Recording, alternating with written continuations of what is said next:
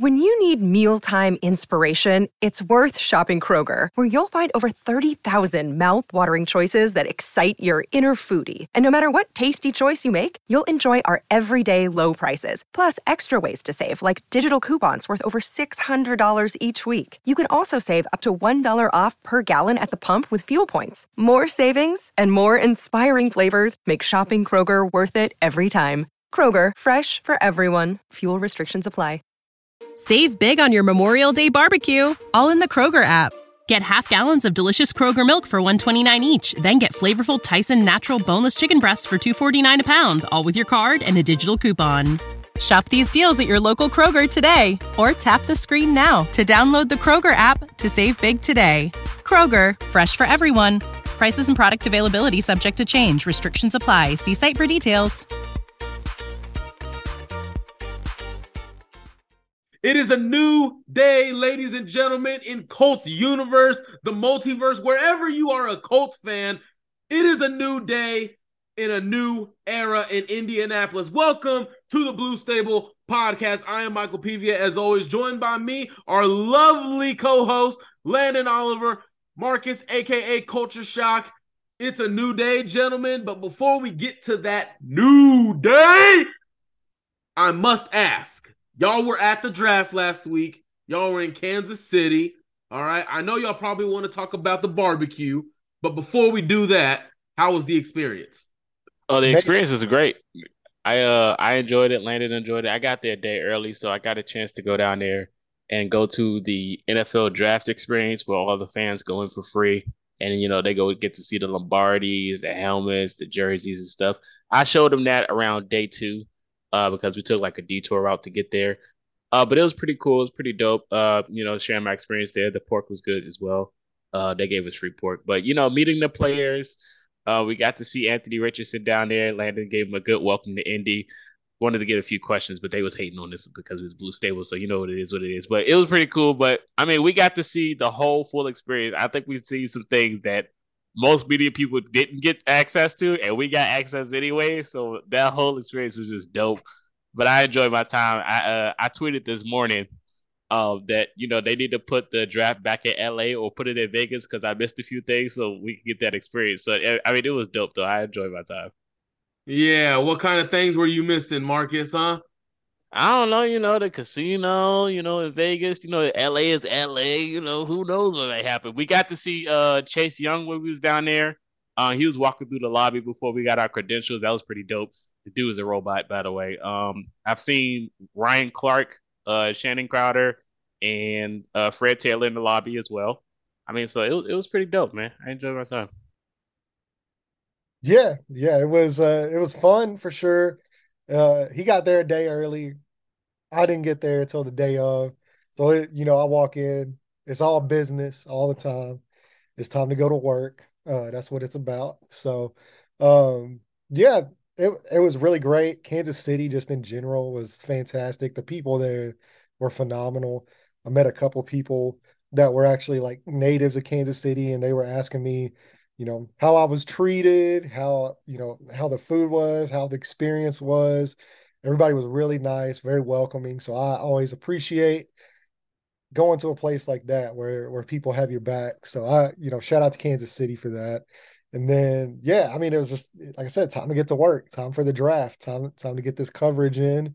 And then on top of that afterwards the only like really like i guess like fun, cool thing that I did with the draft experience is we did get to see Fall Out Boy. You already know.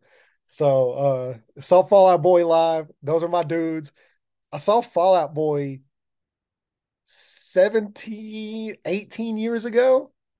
It was like 05. Oh man, Landon showing his age. So like it was really cool. Yeah. I mean, they don't it doesn't seem like it should have been that long ago. But um it was really cool to see them almost two decades later, which is just wild to think about that they've been around that long, and them still sound phenomenal. They were great, put on a heck of a show. I didn't go to Motley Crue. I didn't do that because one, I didn't want to subject myself to fat Vince Neil. Um, but I, have seen Motley Crue twice before this, and this was like years ago, back when they were like banging, like good. So I didn't want this to ruin my crew experience. And I heard some things about the show in Kansas City that they weren't on their A game. So it's probably a good thing I missed uh, the, the crew concert. But yeah, we had a great time. Like I said, got to uh, welcome Anthony Richardson, shake his hand, welcome to Colts Nation. Uh, real like really really nice dude. Um, and although we didn't get one on one interview, I did get some questions in in the post draft presser. So I, I, did get to ask ask some questions. So that was always cool. Um, but yeah, it, it was a great experience. Was very lucky to to go. So thank you guys first and foremost. You know, like I know I put that post out on Twitter, but thank both of you for welcoming me into the Blue Stable and giving me the opportunity to do what I love to do. And it just means a lot to have the support from you two and from the support from Twitter and YouTube and whoever's watching this right now. Just, you know, I'm, I'm eternally grateful.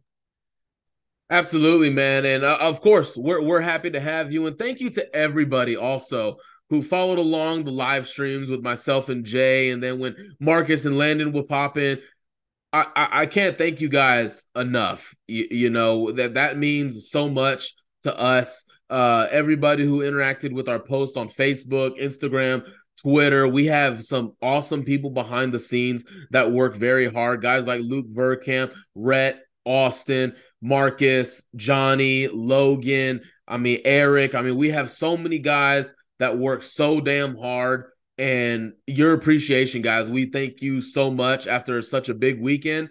I know I said that on the live, but I just wanted to express that appreciation one more time. And we got to talk about the draft. We got to talk about this draft class. Because... First off, too, though, one more, one okay. more shout out, shout out to Jack Guiley as well for the work he put in for getting us prepared for the draft and doing those draft videos with me. Like, you know, there were some names that we went through that the Colts ended up drafting. So um, just just to have a guy like that, as knowledgeable as he was, to sit down and talk football with, those were fantastic conversations. If you haven't watched any of them, even though there's some guys on there that the Colts didn't draft, there are guys on there that the Colts did draft. So I highly recommend going back and watching that series as well that we did, where we covered every single position, even the quarterback position, of course. That's the one we went the most in depth with. So uh, shout out to Jack, man. Shout out, shout out, Jack. And if you guys do want to check out those shows, go to the Blue Stable on YouTube, hit our live tab, and those shows will be there. Remember, go to Blue Stable on YouTube, hit the live tab, and that those shows will be there as well. Thank you, as always, again, ladies and gentlemen. And to get into this draft class, because the Colts went into the into the draft, what with eight picks, walked out with 12, and it was just an awesome freaking weekend. We got to get into get into it. We're also going to let you guys know which pick was our personal favorite and we will get into those as we talk about the draft class. And we of course you already know where we're starting in the first round. We got the man, the myth, the legend, Anthony Richardson, number 4 overall from the Florida Gators. Landon, you you've been all about this guy probably from the start. Maybe there was like one week early on where you had questions, and then you just you you you were leading the Anthony Richardson train. Uh, let let's go ahead and start with you first. Your reaction to the uh selection and what you think he can do in his career in in Indianapolis. Yeah, well, more like Marcus could probably explain my reaction better than I could um because i was just i was elated. The world didn't matter around me at the time uh but yeah it was uh and, and like i like you said so i won't say i was leading the charge from the beginning because early on in the season there were some questions and like i was like i don't know about this dude. But what really sold me was as the year progressed you saw him get better and better and better. And throws that he was missing early on in the season, he was seeing and hitting later on in the season. So once I saw that, and I'm like, okay, there's something there with this kid where like maybe it's not all just like this raw and like you saw flashes of it early on, but you just, you know, he would I mean, he would miss rows and routes. I mean, you would just it was just so inconsistent. But then and sometimes even in the same game, like later later on in the year, like the Tennessee game's a perfect example where like he would miss a throw, and then in the second half he would come out he would see it, and then he would hit it, and it's like okay, so he's learning like in real time. Like you could see the progress he made from the guy that he was in December compared to the guy that he was in September, and that's what really sold me on him. So then after I saw the growth, it was like okay, arm strength, athleticism, size, mental acuity, the leadership, like just who he is as a person. I was like, it's all there. And now that we've seen him progress, we know what he can be. Like, and that's something that's really important for me with college prospects. Is like, I would much rather see a guy who progresses throughout the season. Like you see them get better as opposed to guys like, and I'm not even like saying any like I'm not saying like this is anybody just even in general, but like guys that like say like they have a really great year one year and then the next year they come out and they decline. Like you don't want to see guys decline in college. Like you want to see a steady progression. And I know it was only 13 games, you know, he only started 13 games, but like you saw that progression just kind of so you didn't see it, you know, hit here and then go, mm, you know, going down. So that's what really sold it. And this was probably like this was back in like December, I guess. Because like I said, by the end of the season, once December rolled around, I was like on this kid like pretty heavy. I was like, okay, I like this dude a lot. To the point to where whenever I started doing my film reviews, like as far as like setting up my draft board for how I wanted these guys to go, by the time we got into the beginning of January, mid January, he's my quarterback one in the class, even over Bryce Young, even over CJ Stroud. He was the guy that I had targeted. Like, and I even put that out there in my thread I did. I was like, I know this is going to shock a lot of people, but like, he's my QB1. This is the guy that you need to take a shot on in the AFC. And what was cool is they hear Chris Ballard echo that as well. Whenever Chris Ballard talked about it, it's like, look, all, Chris Ballard said every one of these guys has flaws. All of them have flaws. So then why not take the shot on the guy that has the biggest upside and the guy that if he does hit, and it isn't if, but if he does hit, you're competing with Mahomes, Allen, Herbert, Burrow, Lawrence, Lamar Jackson. I mean, like it is a murderer's row. And now Aaron Rodgers is in the AFC. So I mean, you know, it's um it, it was the right move. And if it doesn't work out, I'm not going to fault Chris Ballard one single bit if it doesn't work out because you got to take the swing. Like you you just have to take the swing. He didn't play it safe, which is what he's been doing for years now with like the constant veteran guys. He he actually took a swing and he took a big swing. And I'm never going to fault a GM for taking a big swing at the quarterback position because that's what you need, but as far as Anthony Richardson goes, man, like just what like what a prospect. And not only that but like what a person in general. I mean like he's just he's so well spoken. He's very humble. He wants to work hard. He wants to be great. And then you combine that mentality with the physical gifts that he has. I mean this this dude has every chance as long as the colts do this right if the colts do this right this dude has a chance to literally break the nfl like he will wreck this league and I could not be more excited. Oh yeah, absolutely. I agree. And Anthony Richardson, um, just to concur what Landon mentioned at the draft experience when the name was announced, thought he was going to run around the media room. Um, he definitely high fived me and Andrew. He was so excited. Uh, we even took a picture of him smiling so hard, but he was he was elated, man. He was definitely happy to get that pick. I was happy too because this is a, like I mentioned, this is a change of scenery for Indianapolis. This is a quarterback that Indianapolis has not seen before. He's very athletic and he's mobile. He's going to do some things that Colts fans have never seen before, and he's going to he's going to he's going to break the bank for sure when it comes up to that contract. I think he's very talented, has a high upside, and he's just a phenomenal talent and has the potential to be very good. Arm strength, uh, he's very mobile. Uh, reminds me myself of you know if you guys love Josh Allen, I think we're going to have our very own version, but just you know, he's just a different type, a different type of quarterback. And Colts fans has never seen this before, and I'm definitely thrilled to see it because he's going to be a show. He's going to be a, a walking highlight tape. That's that's my personal opinion, and I can't wait to see him take his first snap in Indy. I mean, he's going to break the bank. Ticket sales is going to go crazy. It's going to be fun to watch. I'm just going to enjoy the process. Definitely, and Landon, I believe uh this was this was your favorite pick out of the whole draft, right? Yeah. So yeah, he's yeah, oh yeah, yeah, easily. And uh, well, I wouldn't say easily because this was like it was a really great draft. I was really impressed with the haul that they got, but yes, this was. I think the combination of one.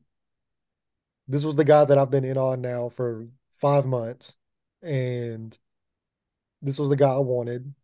And then we finally took a young quarterback. Finally, like it's been years of waiting for this, and they finally took that swing. And like, regardless, and, and that's why I was okay with any of the four. Like, and I, I even put that out there. It's like, look, I'm cool with any of these four guys. I just want to see them take the swing. But the fact that they took the swing to me on the only one of these guys that has the potential to be I mean, you're talking about the best quarterback in football. Like he has that type of potential.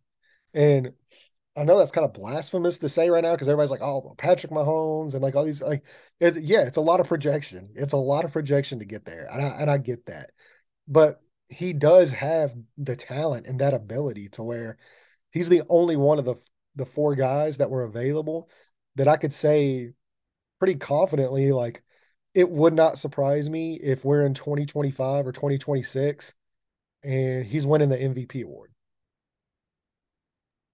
That's some high praise. That's some high praise, and rightfully so, right? Because when I, I, know we talk about like the comparison to Patrick Mahomes and could he be the best? Remember, Anthony Richardson is coming to the NFL after one year of starting. Patrick Mahomes had three. And as much flack as he'll get as a head coach in the NFL, Cliff Kingsbury is a is a solid quarterback coach. So Patrick Mahomes was able to work with Cliff for three years in a in the same system, polished season after season after season.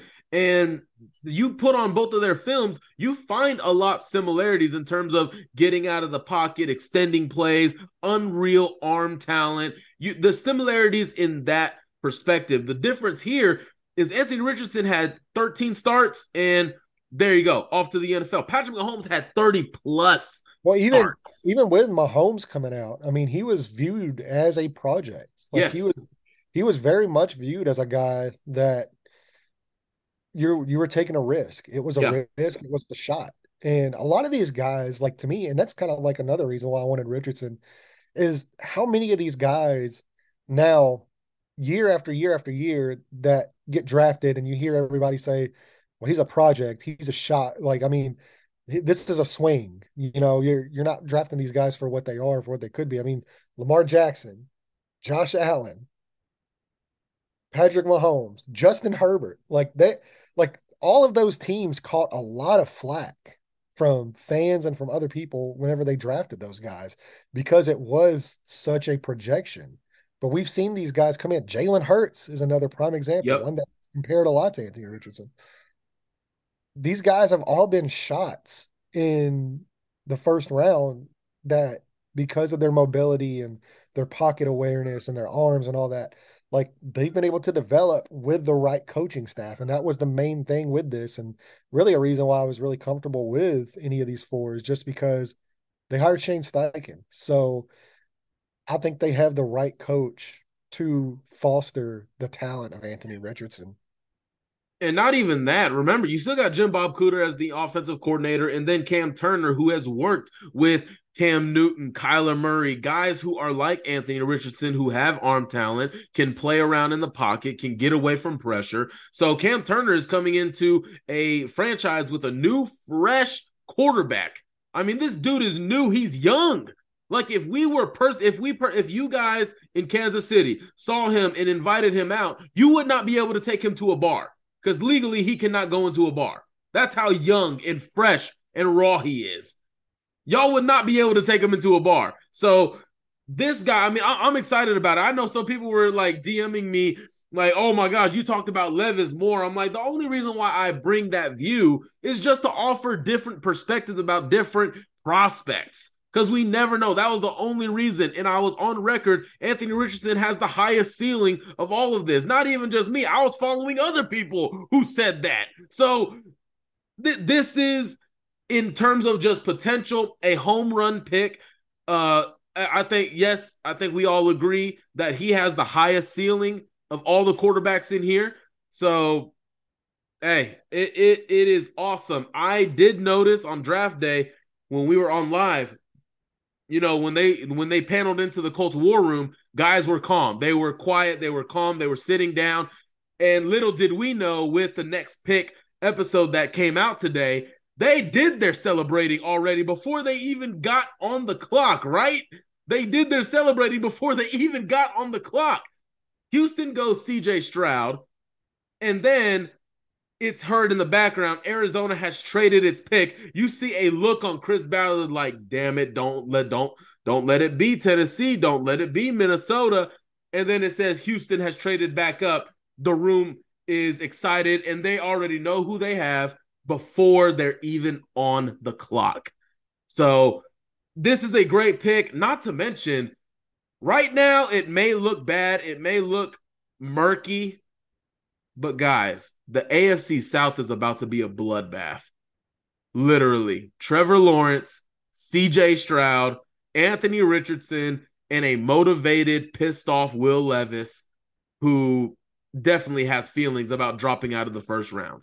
So, just not just AFC South, AFC in general, but we got to worry about our own division, right? So, I love it. I love it. As long as you got the new guy, I'm happy. I, I, uh, we we all love the pick. I am cleaning out most of my apartment. We're getting ready to move into our house. I stumble upon a uh, frame of Andrew Luck, and man, I just had a quick pause. Like, man, we got Anthony Richardson now, but we love Andrew Luck still. So, Anthony Richardson, welcome to the freaking Indianapolis Colts. Now let's move on to the next one. Uh, the 44th pick in the second round. All right. The second round. The Colts traded back twice. They were at 34 originally. I believe they traded back to 38. No, they traded back to 41 and then traded back to 44, gaining extra day three picks, an extra fourth and an extra fifth. So they went in with one fourth, three fifths, ended up with two fourths and four fifths and then ended up getting an extra sixth round pick. So that Chris Ballard was obviously uh, trying to get more picks. He talked about it in today's episode. He was wanting to get more picks. You have more spots, more depth holes that you need to fill. So the next one, homegrown kid, Julius Brents. I, I know him as Julius. I don't know where I'm not from the Indiana area. I don't know where Juju came from. I always heard him as Julius for the last two years. But let's go ahead and hop on the train. Juju, Juju Brents. Marcus, let me get your thoughts first on this one. The homegrown kid, Kansas State product. What do you think about the pick? How would you grade hey, man, I like it. I would give it a I give it a, a B grade. A B grade for sure. Um, definitely could be an A, but that's only going off potential, basically a, a high he plays throughout the season. So I don't want to aim too high to, to, get shot down faster. So I would definitely give it a B grade. It's a very solid pick. Uh, one of the best corners in the draft. Uh, pretty much probably if the best corner, depending to some people. But you got a you got a tall, lengthy corner who's pretty much a ball hawk. That's one of the things the Indianapolis Colts is missing, especially him being a homebody. And most of these guys that got picked from the Colts all pretty much had the same answer: determined and ready to get to work. Um, and you know he's he's passionate, very passionate. Um, I think I think he's very very sticky in coverage, and he's going to be one of those guys that definitely has a Tariq Woolen effect going into next season, a sleeper pick for sure. Uh, Tariq Woolen, when he got selected, had the same type of effect. Went under the radar for a lot of teams, and then he got put in the right selection and happened to have a very good, solid year when he got picked. So I think Juju can have the same type of effect. I know you just mentioned uh, Juju, but I think I'll call him Juju too now because everyone's saying it. But I think he can have the same effect like Woolen. Um, I think he's very solid. I think he has the potential to be really good too, and he's definitely something the defense is going to need. Uh, I think definitely think he brings fire to that defense as well. And pairing him with Isaiah Rodgers Sr. it's going to be fun to watch. Yeah, hopefully he's going to end up being the more likable Juju in the NFL. So, Landon, Yeah. Uh I, I was a big fan of it. I think a lot of people kind of had him penciled in with the Colts for like quite a while. Saw the name in mock drafts pretty frequently. Um, and, and for good reason. I mean, this is a guy, you know, six foot three, broke the record at the combine for the longest wingspan of any cornerback that's ever been measured. So his wingspan's like almost like seven foot. Like he's literally like a pterodactyl. Like the guy's built different. And to have all of that with the combination of like his like explosiveness and his size, like he doesn't have great straight line speed. Like he's not gonna like blow you away with his 40 yard dash. But I think what's more important is the short area quickness. And like normally you don't see guys that tall with that kind of length move like he moves in the short area. And I know he's given, you know, he gave your boy a few a few fits there, uh Quentin Johnston. There uh, I know TCU was not a big fan of playing him. Like, and then, what was cool, what was funny too is like so like going back and like watching that game. So that wasn't even actually like his best. Like that's probably one of his worst games as a like as a college player, and he still ended up being responsible for two turnovers. Like so, whenever your worst game, as far as like in terms of like yardage given up, but you're still causing havoc and you're still getting the ball back, you're still setting the edge in the run game. Like he had one play in that game where Kendre Miller tries to bounce a thing outside of like Kendre Miller, like we had him on the show, big dude, doesn't really get tackled in the open field one on one very often. And Julius Brents like stonewalled him. And that's that's not something you see that often, you know, from from cornerbacks. And he's a guy that loves to get up. He will he will hit you.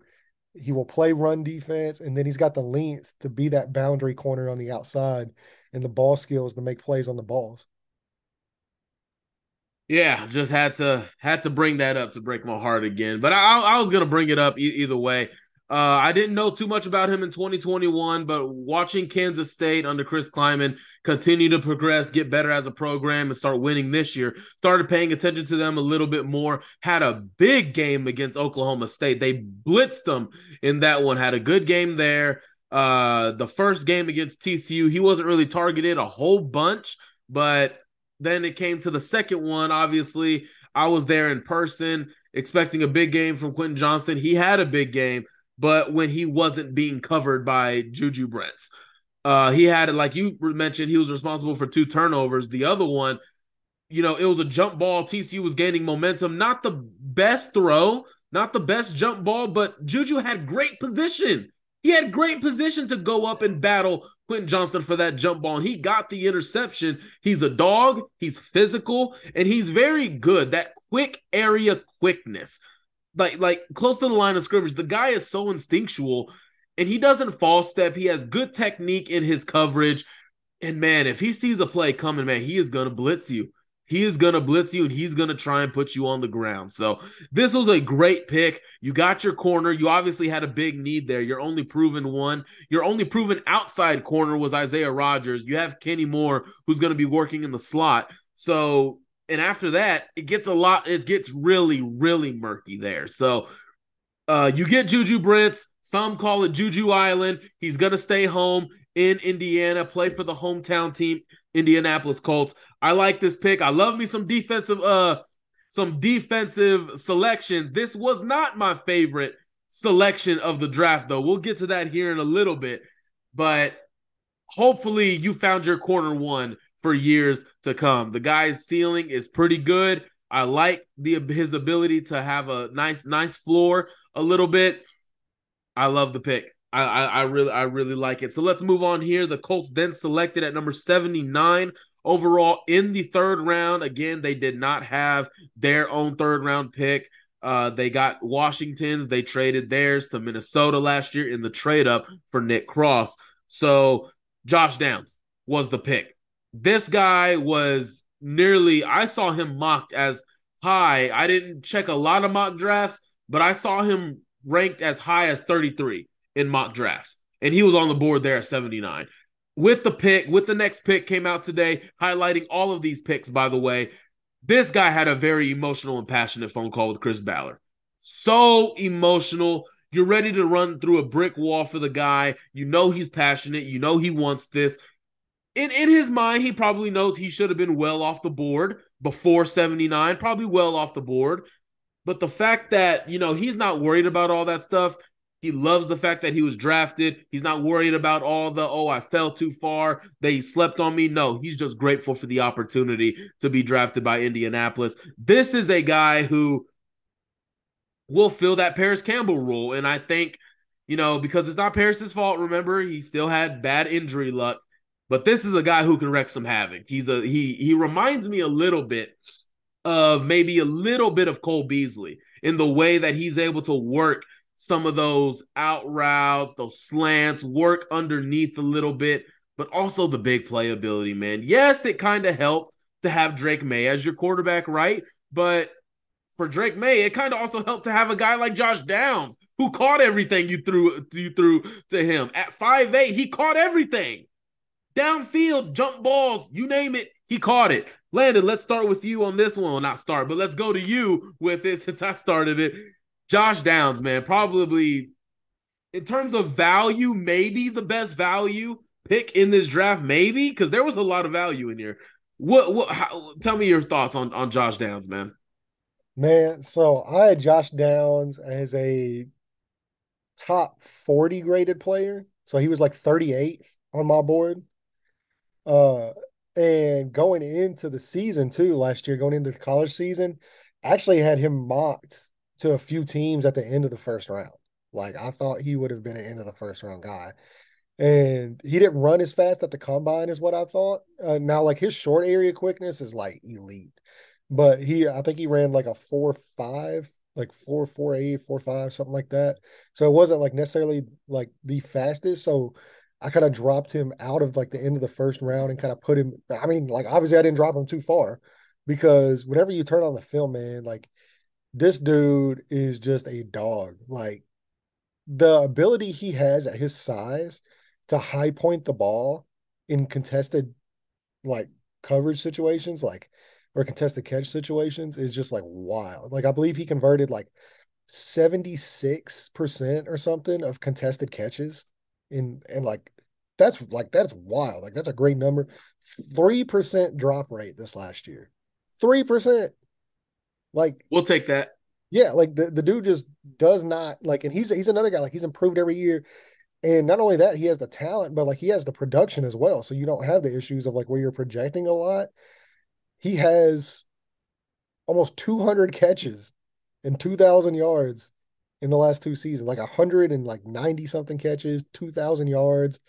Like, I mean, like the dude produces. And I know, like, going on early on into the draft process, whenever I would watch him, I don't think he has like the elite speed in, in the same way, but the way that he just gets open and the way he uses his leverage and the way he can like manipulate defenders with his leverage and like just how smart he is too. Like he reminds me so much of like in of like the older like not like the young T.Y. Hilton, not like the one we saw the last time where he was like kind of slower. You could tell he'd lost a step, but that, you know, like that 2016, 2017 version of T.Y. Hilton, where like he still had the speed to beat you, over over top. It wasn't like elite like it was like the first few years of his career, but like he just became so savvy of a route runner. Like he's just always open.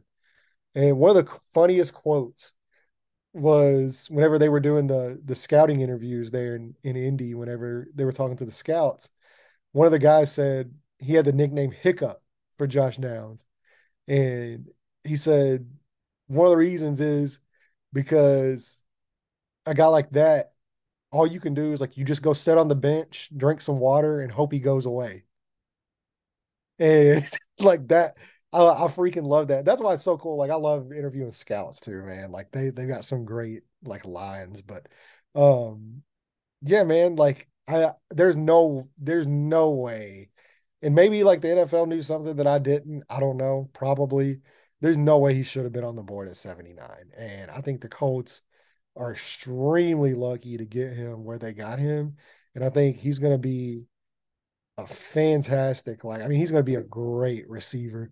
And you know, you got something going right whenever Anthony or whenever Reggie Wayne calls you the best receiver in this class. And like that's high praise because Reggie, you know, he'll tell it like it is. Like he's not gonna sugarcoat things, he's not gonna pump you up. Like he's very honest.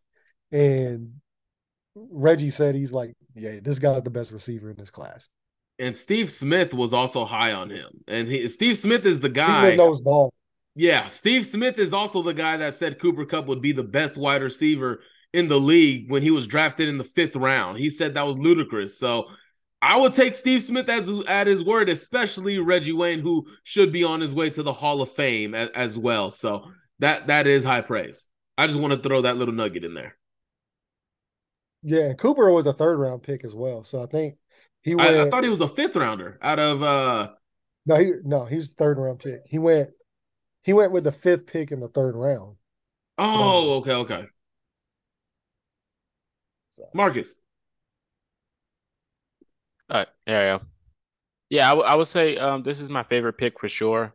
Um, if, especially just mentioning off of Reggie Wayne and Steve Smith. If Steve Smith only knows anything, he's a little guy as well. So I think he knows potential when he sees it. Uh, definitely one of the another steal that the Colts have got. A little guy is about five ten, and you know when you look at this guy, he's definitely a zone breaker. He finds his spots and gets open out of nowhere. He's one of those guys the Colts need, especially at the slot position. If you pair him up with Michael Pittman Jr. and Alec Pierce, and he's one of those guys I like to call like a spark plug player. He's a spark plug for sure. That definitely something the Colts offense needs that I think personally been missing for a few years is a spark plug. It was one of those guys that could just spark up the offense at any moment. You pairing him and you putting him in the Shane Steichen offense with a Jonathan Taylor running back, with a Anthony Richardson who could pretty much improve his game using a guy like Josh Downs as a wide receiver for him. I think this helps this offense tremendously. I think it's a great pick, um, in my opinion, personally. Uh, you look at a guy you guys mentioned like T.Y. Hilton, uh, you mentioned Cole Beasley. I would even go further. Uh, many Colts fans wanted a guy like Tyler Lockett a few years ago, and I think Josh Downs had the potential to be a guy like that. Even if you're a Commanders fan, Jahan Dotson, if you watch Jahan Dotson, they pretty much play almost the same and they're almost the same height as well. So I think all of those guys, I think Downs has a uh, potential to be a very solid wide receiver for the years to be. I'm not saying he's going to be the best receiver, but I think he's a best a good spark plug to boost your offense to get you YAC. I would say YAC yard, uh, pretty much YAC. If you need a guy like that, I think he's the potential to do so.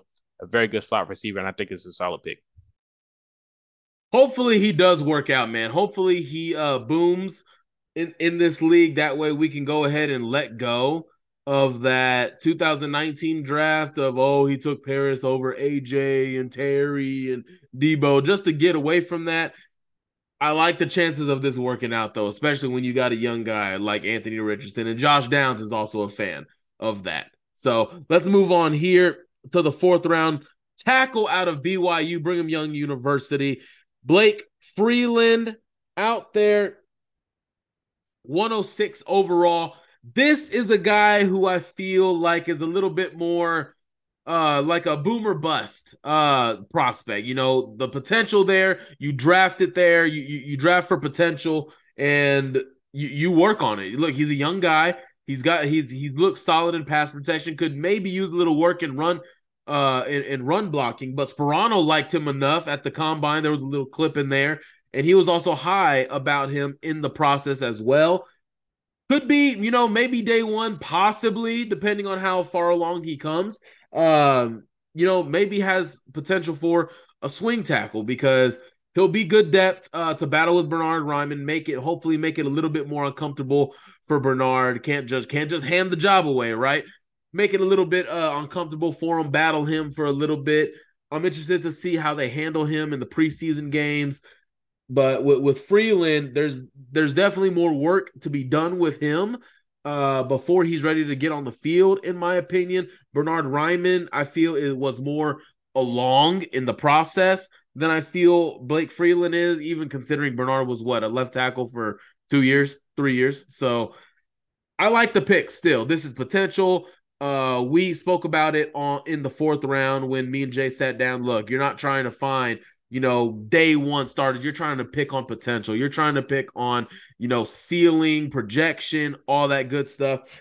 Landon, let me start with you, man. Blake Freeland coming over, trying to make some uh waves when he gets to training camp. What are your thoughts on? Yeah, well, I mean, this is just another guy, you know, long, big. I believe he's, you know, six eight, I believe.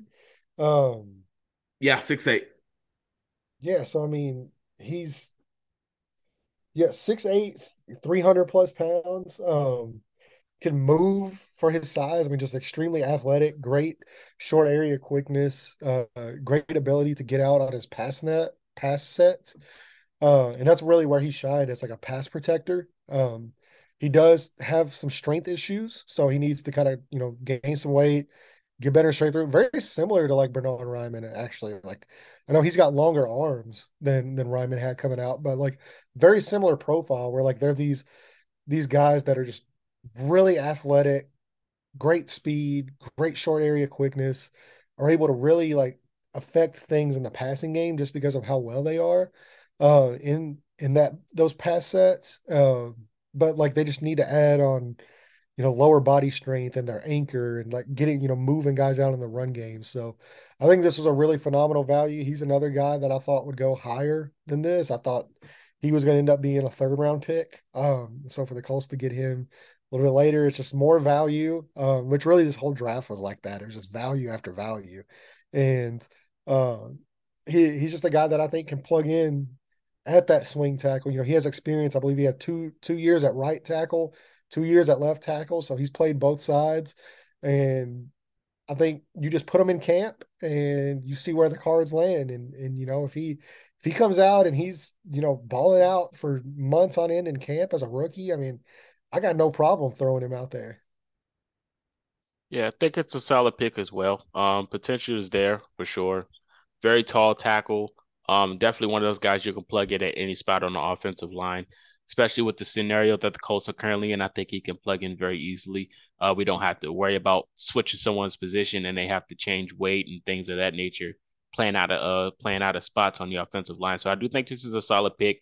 And this is a depth issue that the Colts have adjusted to that they needed to do as well because a lot of fans, including ourselves, had questions going into next season of what they were going to do with the offensive line, and they attacked that very early in the draft. Um, they didn't wait. Uh, they seen their moment, they seen their guy, and they got him. So I'm happy that they attacked this uh, very early in the draft. He was a very solid pick as well. Of course, Dawand Jones was still there. He went a little bit later after this pick, but I think this is a solid pick for sure, and he's pretty decent. And I think he has potential to be uh, very solid, especially with the core that we already have on the offensive line. He got good leaders ahead of him, so I think the, the sky's the limit for this guy. Yeah, I think there's there, there's a good mixture of vets, you know, all pro, pro bowler player, possibly in Braden Smith, uh, he's certainly capable of playing at that level. And then you got the young guys, Bernhard Raimann. Uh, I'm not sure if we consider Danny Pinter still as a young guy, but we you got Blake Freeland in there. You drafted another kid uh, out of Eastern Michigan. We'll talk about here him here uh, soon. So the, I, I, like the fact that they didn't just sign vets and have them take up holes on the roster. Get young guys in here. Get grow your own, and that's what Chris Ballard has always done. I that's just a little appreciation that I want to want to show there. The next pick, okay, this one kind of shocked me a little bit. The fact that he was even still on the board. Okay, I thought he was going to be gone by now. But defensive tackle from Northwestern, Adetomiwa Adebawore. Oh my lord. This, this dude, he may sit what, six one, but he's got quickness, he has power. Ballard has already said he's going to be the three tech. So DeForest Buckner has a backup. All right. Th- this dude plays all over the place. All right. He, okay. You know, I, I'm not entirely sure if you have any critiques at all, but the guy just plays football. His freshman year had a really good game against Ohio State in the Big Ten championship game. I mean, he was he he was a solid player in there. Couple rushes, couple tackles for loss, big tackles for loss late in the game. And this guy is just active on a pretty bad, pathetic Northwestern team. Adetomiwa was just a, a a a player on that team. So this is another pick where Landon, I'm, I'm sure you agree. How? How? How? So again, much, much more value, in my opinion, much more value here than Freeland was. But the Colts would disagree because they took Freeland over Adebawore. So, Marcus, let me start with you, man. I like the yeah. pick. I like the projection. Hopefully, he can blossom in, into a little something, something. Uh, but t- tell me your thoughts. A freak athlete fastest uh fastest guy in the draft at his position. Um, going into the um on the 40 yard dash. Uh, definitely a freak athlete. He got that dog mentality as well.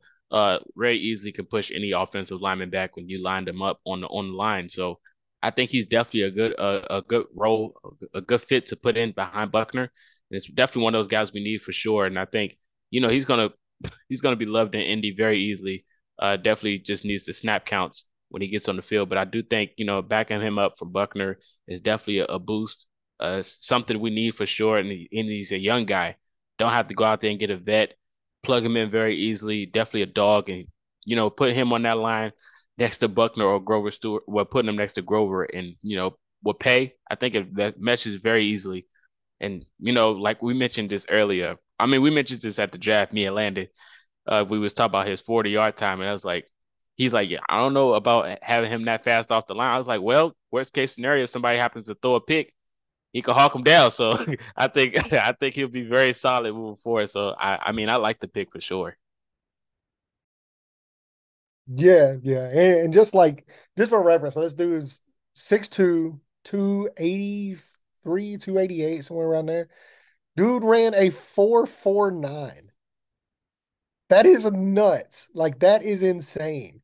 And uh broad jump, you know, 10 and a half. You saw me like he's got the explosion. 10 yard split was wild. Like he has crazy get off. And so he's a guy too that played like Mike said, like he played all over. So like you know, the stand up edge, five technique, four eye, three tech, like the dude did everything. But whenever you watched him play three tech in college, dude wrecked games. Like the guy just absolutely destroyed people at three tech. So it's no surprise to me that whenever the Colts drafted him, Chris was like, yeah, he's a three tech because I like I would watch him play three tech when it because the other positions, you know, like he he was good at, he could do, but man, whenever they put, whenever Northwestern lined him up at three tech, he just demolished people. And so, like, I think honestly, like, if he played three tech through college, like the whole time, this probably, this guy's probably going like high second round. So to get him where they got, like, this is another one, man. Like, I just have no idea how this dude was available. And I, I know, like, possibly because, like, maybe he was a little bit of a tweener. So, you know, he's not you know, DeForest Buckner, you know, six six, almost three hundred, long. Like he's got thirty four inch arms. So I mean, like he's got like you know, Tommy's long, but he's just a little bit shorter. So like I don't know if people were just kind of scared off by like, well, we don't know where to play him at. But the whole time, I like whenever I'd watch him, like this dude's a three tech. Like you put him at three tech, it's over because that short area quickness, like he did 27, 28 reps on bench and like I said, he's so he's a shorter guy, but he has longer arms. So whenever you're doing bench press, when you got longer arms, you got a little bit further up, you got a little bit further down. So you might not get, you know, Peter Skoronski, you know, pushed out 30 reps, but the dude's built like a T-Rex. So yeah, he's yeah, he's able to kind of get those 30 reps. But Tommy, you know, he's got uh, uh, uh. so I mean, he's got the play strength, he's got the arm length, he's got the explosion he's got the man and, and, like this dude is relentless. Like that's something too that always popped out to me watching him is like not only is he an athletic freak, but like the dude plays his tail off. Like he is net he does not give up. So like Marcus said, if somebody does throw a pick, say Juju Brents catches an interception, Tommy's on the field, he's probably going to outrun some running backs, try like getting there and getting whoever into the end zone. I mean, I just can't get over a dude that big that ran a sub four five. Like that is wild. Wild. He might be a bigger freak athlete than Anthony Richardson is. Because Richardson's tall. He's 240 and ran a 4-3. Or well, 4-4, 4-4-3. Tommy's got like almost 50 pounds on him. And he ran a 4-4-9? Mm-hmm. That's crazy. That is crazy. So yeah, I loved it. I'm super excited to have him in the building. Very great dude too. Like his care, like people in that Northwestern program, man, like they just rave about the dude. Like they love that guy. And so I think he's a phenomenal addition. Super excited to have him in the building. And uh it's probably even though Anthony Richardson is my favorite pick, this would have probably been my second favorite. Like I I can't speak enough good things about that dude. I thought he was for sure going in like the the late second round, like for sure going to be a second round pick. And I'm I'm I'm not mad at it, man, because if you if we go back and watch the live after Blake Freeland was taken, and even at that pick, Jay and I were already talking about Adebawore, like this is just a typical freaking Chris Ballard player right here. Athletic, high raw score, just quickness. He can split double teams eventually in the NFL. Like, and then here, here, sure enough, his name is called to Indianapolis. A, a typical Chris Ballard player. Value, value, value. Uh, we'll have our finishing thoughts on this class here at the end, but there's so much about this class to like. Uh, Tommy is definitely one of maybe the top three to be excited about. Let's move on here to my personal favorite pick of this draft in the fifth round. Corner Darius Rush. I, I, I don't know how. Again, I don't know. This is another player. I don't know how he was available in the fifth. He he, along with a couple other players who we were DMing back and forth about, uh, us all three. Uh, you know, we were identi- I eyeing different prospects. Rush felt like a natural pick when he was still there. It felt like a natural one, and and he almost reminds me of a Coby Bryant, not in play, not in style of play. He reminds me of just the secondary corner that doesn't get the love and praise that the number one corner on his same team does.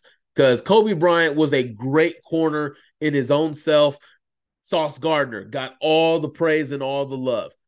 Bryant goes to Seattle, late round pick, and tears it up. Already now a young foundational piece for the Seattle Seahawks defense. Rush kind of reminds me of that as well because Cam Smith got a lot of eyes on South Carolina. So you're you're sitting here watching Cam Smith and you almost overlook Darius Rush. So this guy is now Landon. You said earlier, and I'll let you elaborate on this. Uh, you said earlier that he reminds you of, of Richard Sherman, and that is that's a dude that's going to go down in the Hall of Fame. That's probably one of the most intelligent football players of all time. Graduated from Stanford, an ultimate trash talker. But in terms of play, he is going to the Hall of Fame. So please elaborate on on, on the comparison to Richard Sherman. Yeah, so like this is more of like the situation they both had and then like how their games mirror each other because both of them were wide receivers turned DBs. So and, and like we saw it last year as well, I believe um I believe Tariq Woolen was in the same boat. So uh you're seeing a lot more of these wide receivers that are turning DBs really hit, but like when it comes to rush, so one, he's got extreme athleticism. Like the kid is just like a dynamite athlete. Ran a four three six, nuts. He's got great ability to like flip his hips and like mirror guys in coverage, especially on the boundary. And like the way he like he's got longer arms as well. So he's already six two. So he's six foot two. He's taller, but he's got long arms as well. So the way that he's able to jam guys and press coverage, and because of having that wide receiver background, he's very savvy when it comes to mirroring routes. And what's great about him is because once again he played wide receiver, and I'm gonna keep saying that he knows how to make plays on the ball when the ball is in the air. Like the dude will snag interceptions and he won't drop them because he has those natural hands. So like, and like remember where what round did Richard Sherman go in? Fifth round. Okay. Sherman was a fifth round pick. So you have two guys, long, lanky, former wide receivers, good speed, able to like really use that wide receiver background to mirror guys and to make plays on balls, both drafted in the fifth round. So yeah, like that was my like he he reminds me of a lot of Sherman in that aspect. Now, like I'm not saying the dude's gonna come out here and be a Hall of Famer and have a career of Sherman. Like I don't know.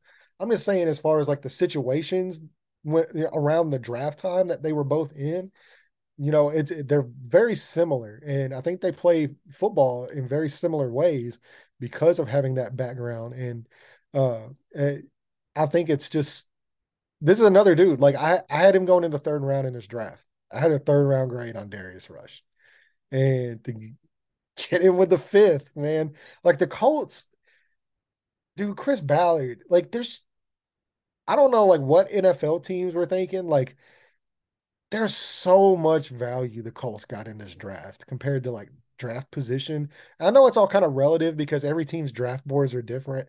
So what might be a value to one team isn't going to be a value to another team. They're very subjective, and I totally understand that. But as far as like consensus value, like a lot of these guys, like not only are they elite athletes, but they have great character and they're great kids. And like Darius Rush is another one, man. Like, dude, like, dude's a dynamite, dynamite character guy. Like, he's phenomenal in a locker room. And if you haven't already, like, if you go check, Save big on your Memorial Day barbecue, all in the Kroger app. Get half gallons of delicious Kroger milk for 129 each, then get flavorful Tyson natural boneless chicken breasts for 249 a pound, all with your card and a digital coupon. Shop these deals at your local Kroger today or tap the screen now to download the Kroger app to save big today. Kroger, fresh for everyone. Prices and product availability subject to change. Restrictions apply. See site for details. at Horseshoe Huddle, like the, I, I, believe Destin, he had an interview with him last night. They had uh, Darius Rush on and did an interview, and like just listen to him talking that interview. Like the kid's just he's so down to earth. He's ready to work.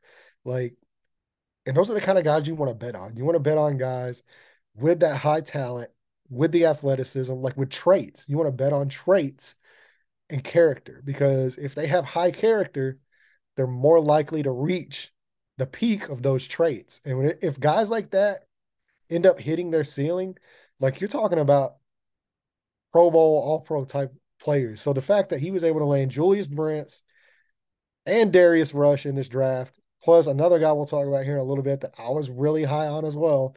There's no reason he should have went where he went. Like this could completely remake like this could be a 2018 level draft for this cornerback room. Yeah, um, definitely took the words right out of my mouth uh, when I when you mentioned wide receiver, the corner. I think the guy's cheating. Um, it's it's okay because he's a good talent, but he's just so smooth when you watch him play. He's just a very smooth corner, and you know to have that ability to do that at six two, and plus he's like only weighs 190 pounds, so he's very fast and he has quick feet. So to have him on the Colts roster to what we already got is definitely a boost, and it's definitely very intelligent. So just to bring him and his brain work and how he moves, I think it's going to make everyone's life pretty a little bit easier when you add him on that defense. So it's a it's a good pick, and I'm excited to see what he does. Um, I'm looking forward to it. This was a great draft, and this is a good solid pick as well. Like I said, very smooth when you watch him play football, and I can't wait to see him in a Colts jersey doing that as well. And and watch out for Rush come th- this coming season. watch out for him he's gonna have a chance to get more far along within the system than uh, Juju Brents will because he's nursing a wrist injury right now. He'll sit out of the offseason OTAs. Should be good to go by training camp per uh, I believe it was Chris Ballard. So but with Rush, he's healthy now. He can get on the field now. He can get with teammates, get in the workouts, get in, you know, in the installation period. He can get a ahead of Brent and start earning some early reps in preseason you know, maybe go ones uh w- with the ones in preseason, training camp. We'll see how he looks out there. This is a guy that that I'm really hopeful for. I like Brents just as much, but Rush, I'm just a little tad more hopeful for because again, the ball skills, the guy can just do it all again, like like Landon kept harping on the former receiver. He has the mind of a DB and a wide receiver to be able to track that ball down, and he's a willing tackler in the run game. That's also a plus in uh, Gus Bradley's defense as well. So young, young, long corner. I am so excited for this corner class. I love it. I love it. I love it. My favorite pick of this draft. Uh, got to switch it up, right? Can't just say Anthony Richardson all across the board. Now, the next pick, if it wasn't my 1A, this is possibly my 1B safety, Daniel Scott.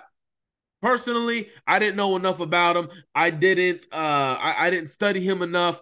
But the name, when the name was announced, Landon, it it it it, it was it was clicking. Like so, something was on the tip of my tongue. Like I've seen and I've and I've heard that name before. And then I go back in the year of 2021.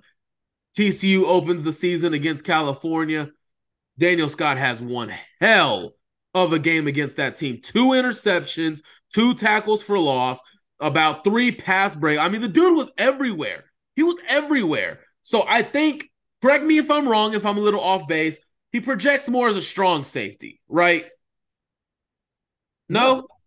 Okay, I okay. I that that shows I still got more work to do on his film. But from Well, what I've good, seen, good news for you, Mike, yeah, good right. news for you He is your boys did a pretty good breakdown of Daniel Scott in their safety video on the YouTube channel. yes. He was the one guy that was highlighted by myself and Jack as the biggest Chris Ballard player in this entire draft.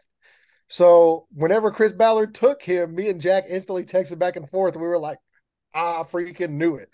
I knew there was no way Daniel Scott was not going to be a Colt. And so we have, if you go back and watch safety video, we talk about Daniel Scott, why the Colts would pick Daniel Scott, and probably why the Colts did pick Daniel Scott. And then we even give you some film to break down to show you what Daniel Scott does.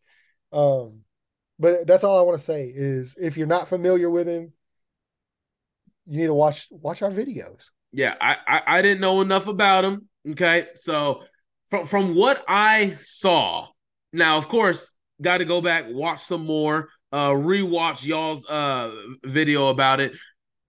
The dude just plays nasty. He plays physical. You know he's gonna have a spot on special teams day one. You know that's gonna be a thing for him. Uh, almost reminds me a little bit of Rodney Thomas, just just a little bit. Can play can play everywhere. Didn't see enough for me personally. You're saying there, there's more, so I'm gonna take you up on it. But just his his his ability to diagnose plays at the line of scrimmage, get in the box, see what's coming, don't second guess, and hit the hole, hit the lane, make the tackle. He is so active and so physical at the line of scrimmage. There's more to see, apparently, in coverage, which I'm excited to see.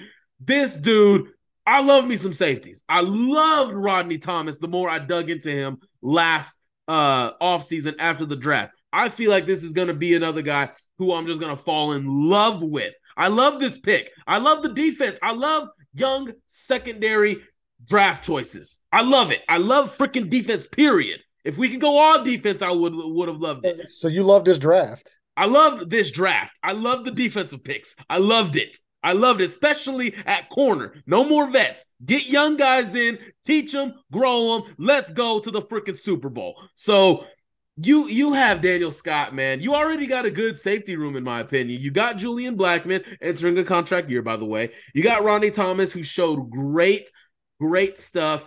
And the thing that I'm picking up with these guys, position versatility.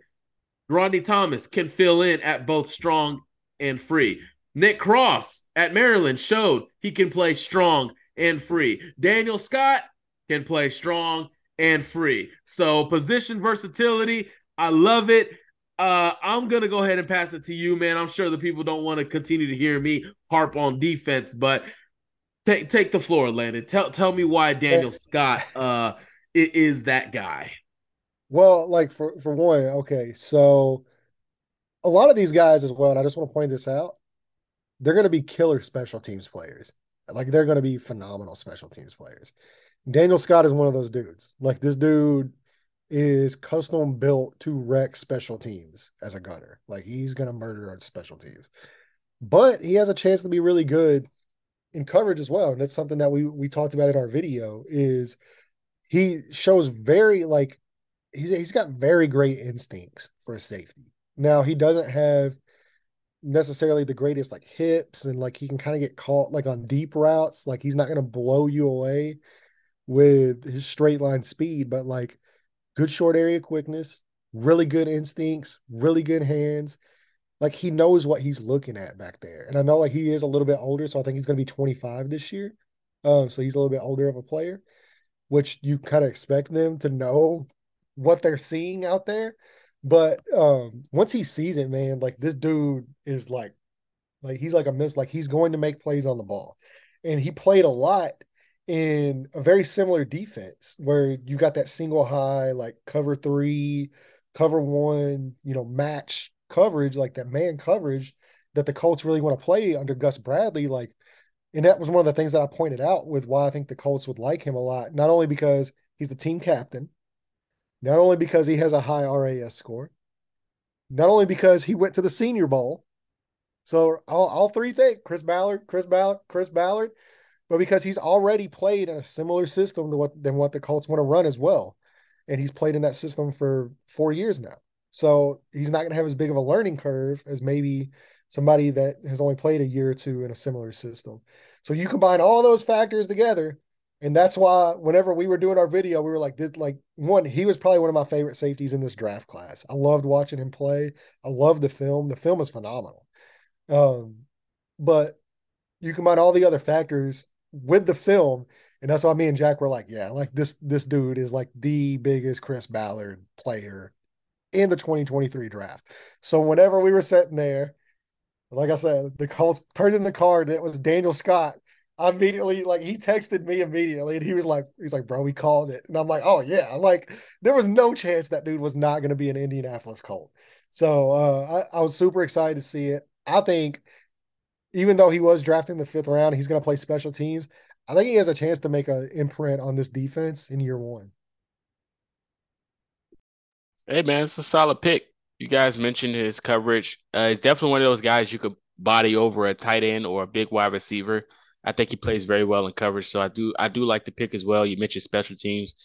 If anyone likes special teams more than me, then I don't know. It's a good debate because special team when they make a big play, it, it just it just lightens my day because that's what we're known for. The pretty much Colts is their defense and special teams, and adding him to that, especially after players we lost, is going to be a huge boost. And I think for sure he has a potential to be, you know, seen on the field more than others because of his experience and his knowledge of the defense that we run. So I do like to pick. And then, you know, I, like I said, if we can get guys that's tall and versatile that can do more than one thing, I'm I'm all for it. So I do like to pick as well. If there's something about Chris Ballard I'm not going to complain about is his selection on safeties. That that's for damn sure. I'm never going to complain about that.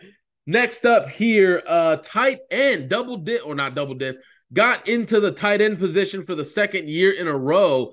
And Chris Ballard mentioned it. He he unpromptedly he mentioned tight end is one of the deepest uh, that he's ever seen this this draft cycle. And the selection is Will Mallory out of Miami.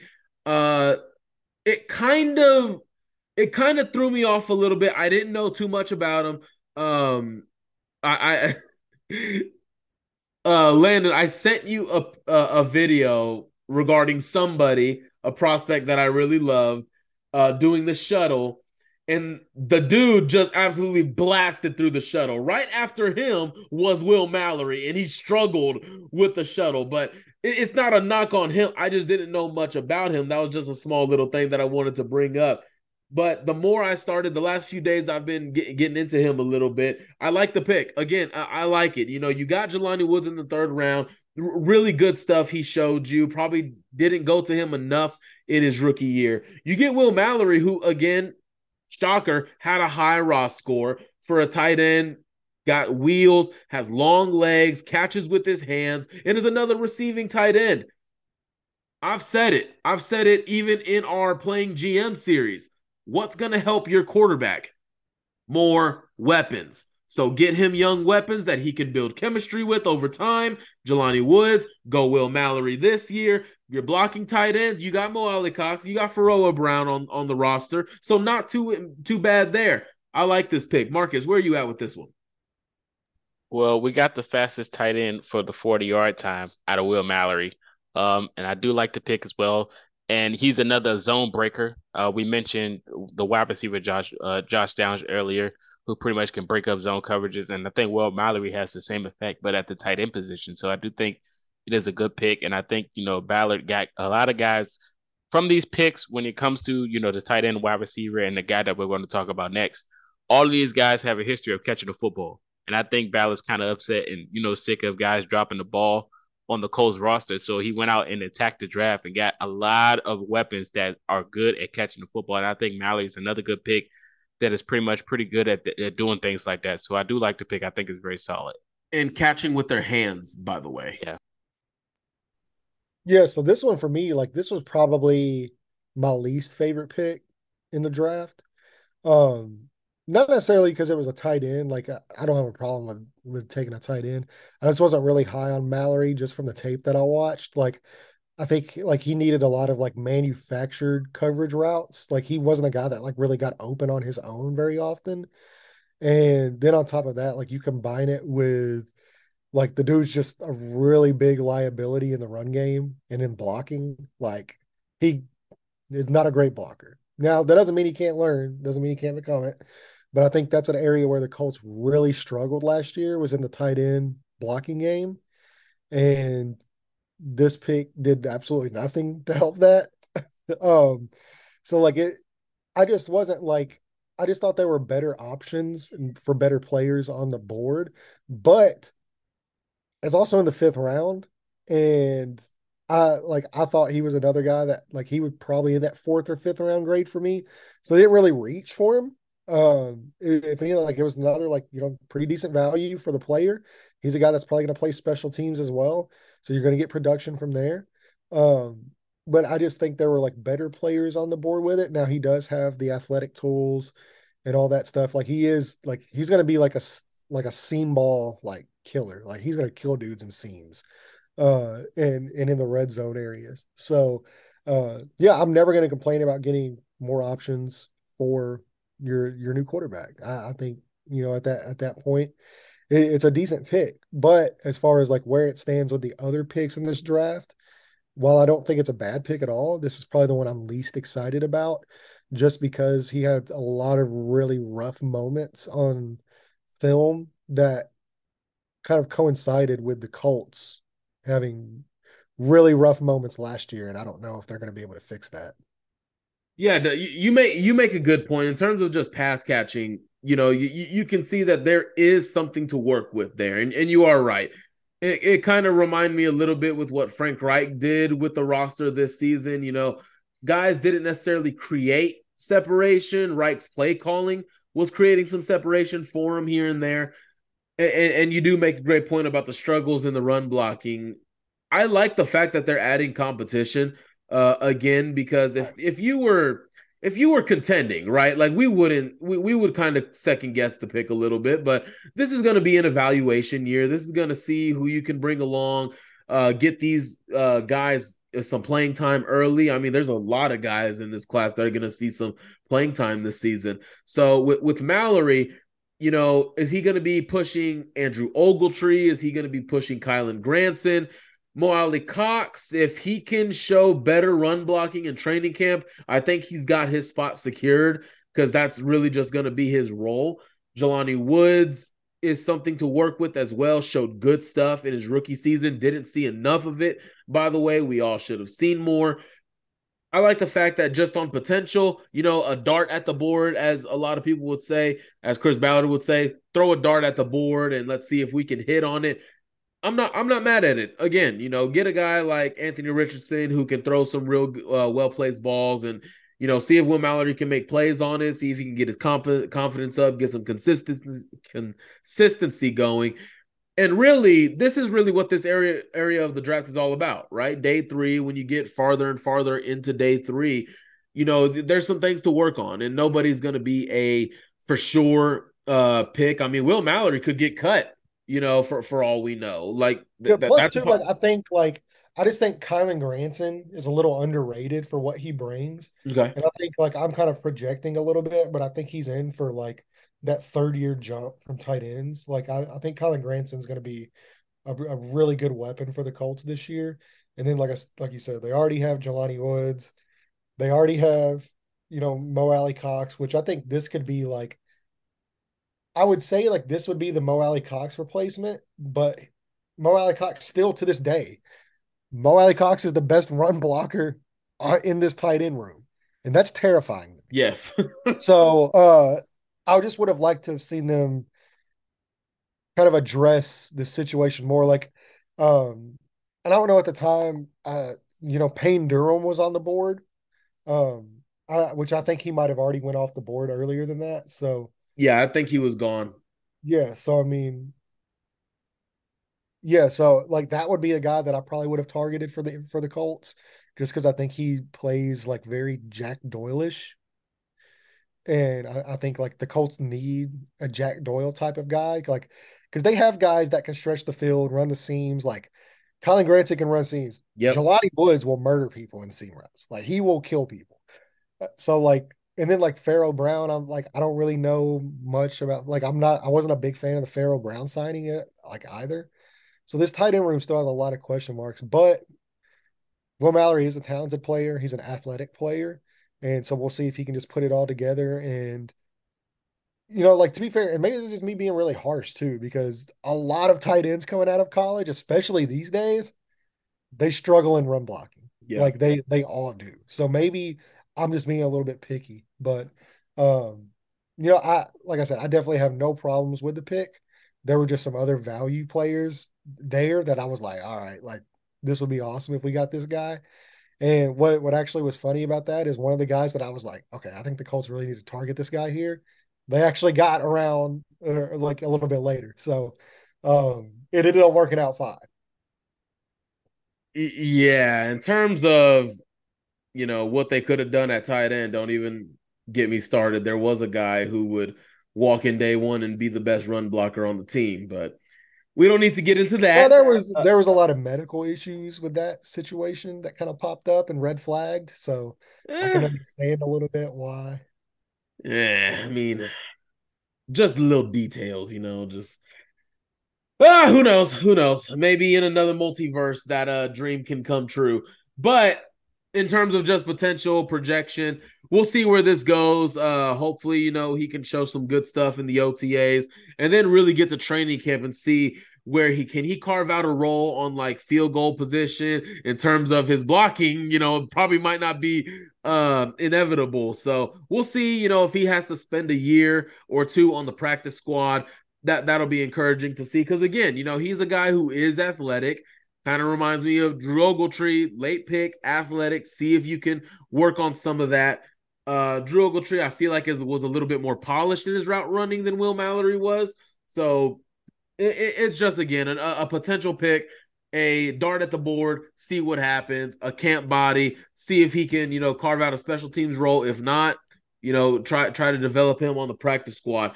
Next up is gonna be uh the ah, here we go. Here, let's go with the running back out of Northwestern, Evan Hull. Now, the way you felt about tight end, I felt about this pick right here. I felt there were other guys uh in terms of you know pass catching because the way he was talked about by Ballard and Steichen, he's going to be the pass catcher in this group. Thought there was some other guys, guys like Deuce Vaughn out of Kansas State, you know, pass catcher, fast, agile, just really tricky player. In terms of other running backs, I mean, Mohamed Ibrahim, Zach Evans. I mean, there, there, there were other guys. I don't even think Evan Hull was in my top five uh, of the running backs left. So th- this it, it, was a little bit of a question to me. Uh, but you know, his, his film is solid. Uh, high character player. Shock, uh, pinch yourself if you've ever heard this before. High RAS guy. So pass catcher. I feel like that's just you know, judging by how Steichen and Ballard talked about him, he'll be he'll coming he'll come in here expecting to be the pass catcher out of out of this backfield. Hopefully, he gets used better than Nyheim, than Nyheim Hines was because he was a talent that we didn't really use. So I, I thought you could have gone like four, five, six, seven different ways at running back other than this guy. Uh, but d- don't get me wrong. I think he can have a special teams role. His, his uh, he uses his hands well in the passing game, so it's it's potential pick. But I personally probably would have gone elsewhere at here.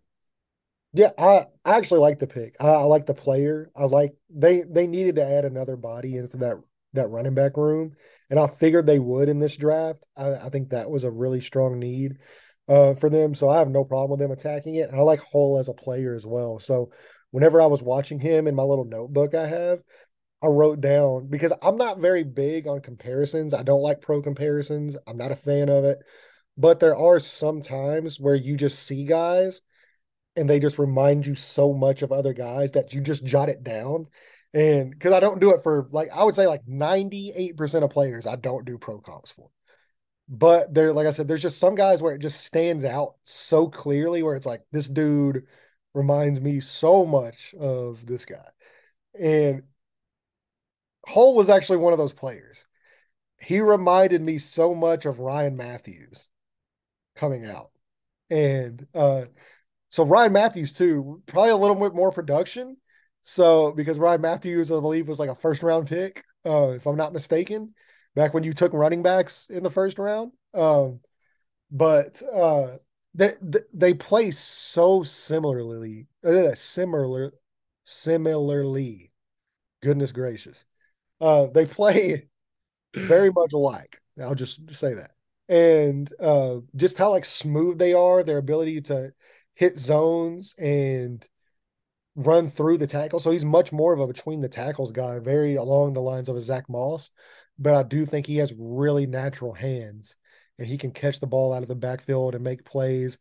Very good short area quickness as well, good explosion, which is what you need. He's not going to have, you know, the the Jonathan Taylor like let me outrun everybody on this field by 20 yards. Like you're not going to get that from him.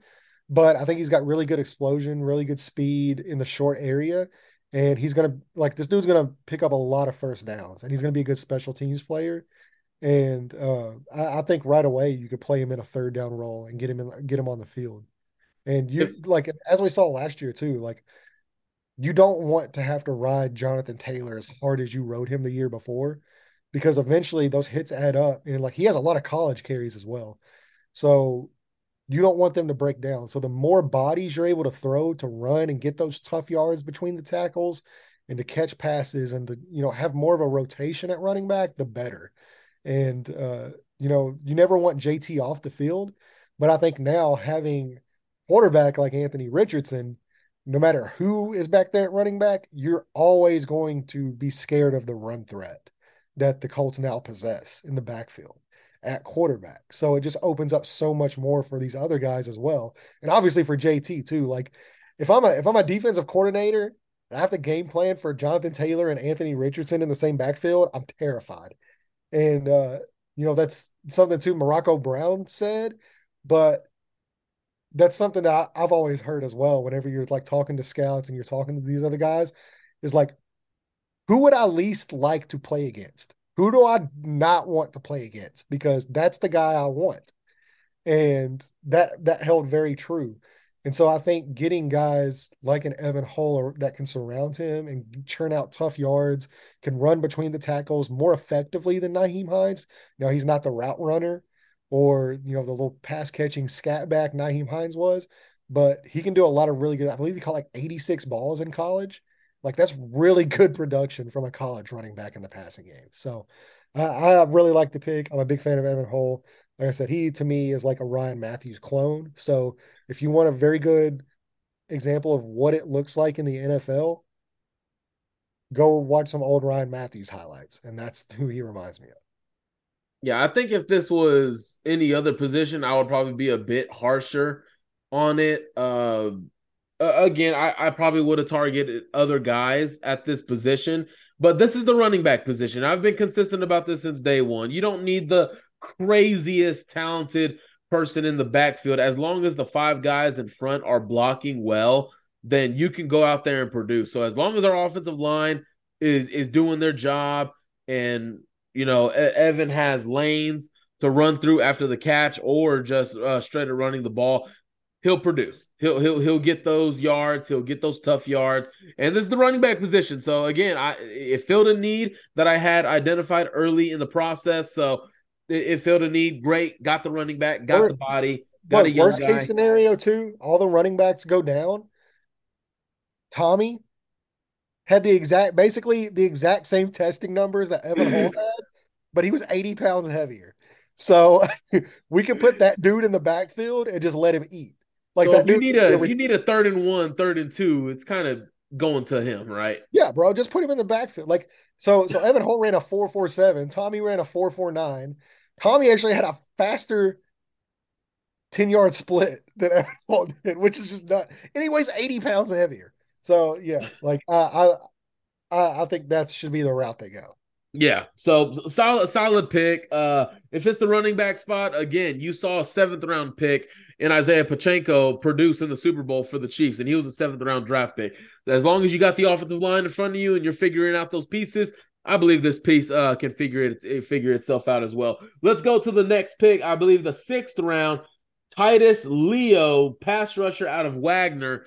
Landon, I'm gonna be honest, man. I don't know enough about him. I don't know enough about him. The small stuff that I have seen looks explosive, but you know, at that level uh, of college football, you know, maybe questionable. Now, again, EJ Speed played at a smaller level of college football at Tarleton State. Now he earned his second contract uh, with the with the Indianapolis Colts. So, uh, if you can, I, I I haven't done enough on Titus Lee. I can't so, find enough. So yeah, so this was will... a so this was a guy. Um, he really started gaining traction at the East West Shrine Bowl. Um, coaches like raved about this dude at the Shrine Bowl. Like he had, and then like they went to like the the pro day. So I believe he was. Which pro day was he at? I can't remember. It was one of the bigger colleges. He went to their pro day and performed there. Um, not at Wag because Wagner's too small. They don't have pro days, but he actually ended up going to a pro day at a bigger school. And it's just the name's just escaping me right now. But um but he really made his mark at the Shrine Bowl. And that's where you kind of got to see him at against like these higher level college players.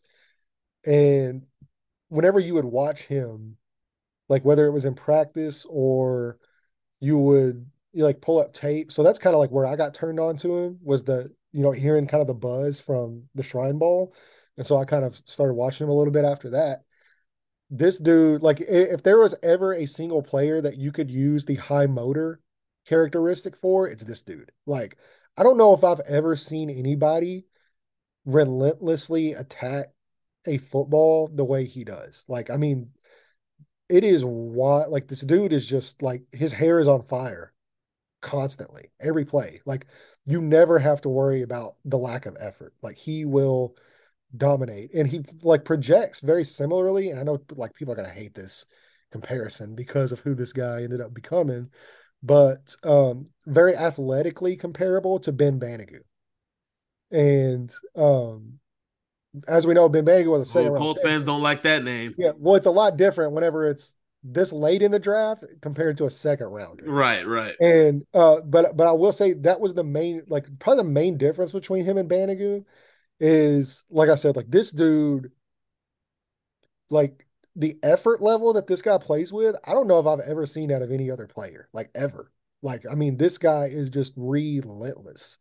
And it was so fun to watch him go through pro day drills, like, uh, like dude, like, cause you can find his drill, you can find his pro day on online. And um, let me let me just double check here.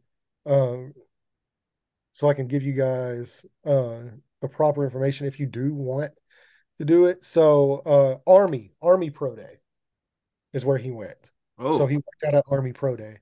And so if you go watch the Army Pro Day, you'll be able to see his workouts. And like this, like like I said, like very good, like good size. He's like six three, not like super lengthy arms, but very explosive, like great bend. Like this dude has phenomenal bend for an athlete. Really great get off as well. So like his testing numbers, like there were a lot of like coaches and scouts that like raved about this dude's workouts and like his performance at the Shrine Bowl and practices and like just the work ethic he had that like whenever this pick came up, like I I thought he was going to be an undrafted free agent. I didn't I, I didn't know if he was going to get drafted or not. But whenever you're picking this late in the draft, a lot of the times you're taking those guys that like hey, there's going to be competition for this guy as an undrafted free agent, and we want to make sure we get him. And these are the type of guys that you end up taking um, just to guarantee that you have them on your roster and you're not having to fight through the undrafted free agent pool. But he would have been like a high, like high, high, high priority undrafted free agent. And uh, I I think he has a really good chance to to like I don't know if he'll ever start, but I think you could line him up in like a rotational pass rush role and have him have him give you some production. Like I said, I don't know if he's ever going to be a full time starter, more than a backup, but I like it's very hard to bet against guys that have his combination of like bend, good enough size, good enough short area quickness, and then just the way he plays. Like at, like he will in he will endear himself to this coaching staff and this fan base just off of practices, just from the way that he prepares and he practices. I like it. I'm I'm gonna take your word on it, man. I'm, I'm really gonna take your word on it. Again, I'll have to do more digging. I don't know enough about Titus Leo uh to give my uh, to give my educated opinion. too, like what a na- what a name too. Can we just talk Right. about the name, bro? Like, Titus Leo, I, like Leo, and he play like what if he plays at the Leo spot? Like right? I mean, like this, like maybe it's just meant to be. Same thing with EJ Speed. Like his last name's Speed. Then he ended up, you know, now he's like in a rotational, basically a starter in a rotational Mhm. starter position, and he plays with tons of speed and he attacks. This dude's last name's Leo, so let's just line him up at Leo and just let him go. There you go. There you go. I like it. I like it. Uh, it's it's a dart throw. Let's see what he looks like in training camp. Uh, we'll- yeah. So let's go to the next one, the seventh round pick, the last two picks of this class. This one was another corner, Jaylon Jones out of Texas A&M. I, I, I heard somebody talk about. Uh, I believe it was this guy. He has good reps at gunner. Jaylon Jones. It, it, is that correct? Uh, I mean, I don't, I don't, I've watched him more of like a corner role. Like, I don't really watch a lot of tape on special teams. Like, most of the guys that like I know have good special teams value, you hear it from other scouts and from other Uh-huh. people like that are around the program. You hear them talk about special teams whenever I'm doing that stuff, though. Most of the time, I'm more focused on like their positional value that they play. So, I haven't heard really a, a ton about his like special. I mean, I'm sure.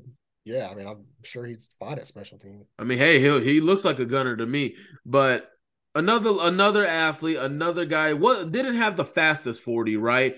But he has length. He he, he has those long arms, can get He in, plays faster than plays what- faster than plays faster than what the numbers would indicate. This right? was the So, dude that I was saying earlier, whenever at, at the Will Mallory pick. Yeah. This was the guy that I thought was that was on the. I had a fourth round grade on Jaylon Jones, oh. and I thought at that pick I was like, man, like this needs to be the dude. Then we picked Mil- Will Mallory, and I'm like, oh man, like we're not going to end up getting Jaylon Jones. Like sure, like surely he's going to go. Yeah. And then they got him in the seventh round. And I was like, what like what is happening right now? This is wild.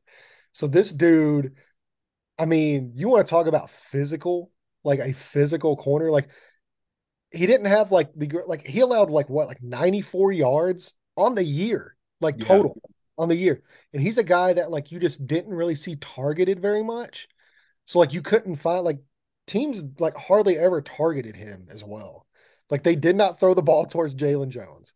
And he will beat you up at the line of scrimmage. He's very physical. He's very long, great length. I believe he's another guy. He's like 6'2, 6'1, 6'2. Um, and I just like I, I really enjoyed watching him control wide receivers at the line of scrimmage with his with his hands. And um, he can get a little grabby sometimes, and uh, that that'll kind of just be more on like hand placement and position. That'll get coached, especially with Ron Milus. Like he will get coached on technique and stuff a little bit more. But I like I was a really big fan of his in this draft. Like I thought he should have been eh, like a fourth round pick at cornerback, and they got like so like all three of these corners. Like Brents probably went about where I expected him to go. Mhm. But Darius Rush and Jaylon Jones, like there's no way they should have went where they went in this draft. And I think it's just like that is two of the biggest, like not just for the Colts, like just in the draft in general. Those are two of the biggest like steals to me of this entire draft. And I think all three of those guys in this DB room coming up together, like they have a chance to be like, like I said, like this could be a 2018 level draft for this cornerback room. Like that's how good these guys are. I love it. I love it. To mat go, to already match it with young safeties, right? Young safeties, Rodney Thomas, Nick Cross, Daniel Scott. I mean, Julian Blackmon is, is going into his fourth year still, so he could probably be the leader in that room. Man, I, I, I love the darts. Not really the darts, man. Maybe just pin the tail on the donkey and just really got it on the tail, right? Just you you put the tail right where it needed to be on the donkey, and that that's where it feels like uh these corner these corners are. I loved every single selection in this corner room, like the Jaylon Jones pick. Uh, again, just adding depth, adding competition, and adding talent. Right, adding talent. You're still a young team. You're gonna grow. You're gonna grow. Now come to the last pick, Jake Witt from University of Eastern Michigan. Landon, tell me about Jake Witt, man. Man, so like as much as Anthony Richardson was a dart throw at quarterback, like Witt is just as much of a dart throw at tackle. Like this is a dude who has not played a ton of football, you know, at his position, but I, I like I believe it's like he's only played for like a year or two at at tackle, and um, he's a guy I believe he was another like tight end turned tackle, so he's still like like you've got to have like patience with him, functional play strength, uh, like kind of the same thing. Um, like I said, another guy very similar to Bernhard Raimann, except this dude's length is like crazy. Like he is, he's tall, he's lanky, but he is like super athletic. Like, I mean, crazy athletic. And I'd heard early on in the process that he was another guy that like like his workouts were just insane. Like like scouts were going to his workouts and they were just like blown away with the way this dude performed at work and like during workouts. And you kind of heard Chris Ballard kind of allude to that whenever he's like, oh, he's like, I just basically like I almost took him just off his workouts, like not even on the field, like just the way the dude worked out. I took him, but I'd heard on early on in the process that the Colts were kind of in on him, and they he was another guy that would have been like a very high priority free agent, and so uh that's why like you see him, he was in both of my mock drafts that I did at the end of the draft because I knew the Colts liked him. I knew he was a project, he was an athlete, and they they didn't want to lose him in undrafted free agency uh, because there's a very good shot he would have got a pretty big undrafted free agent deal.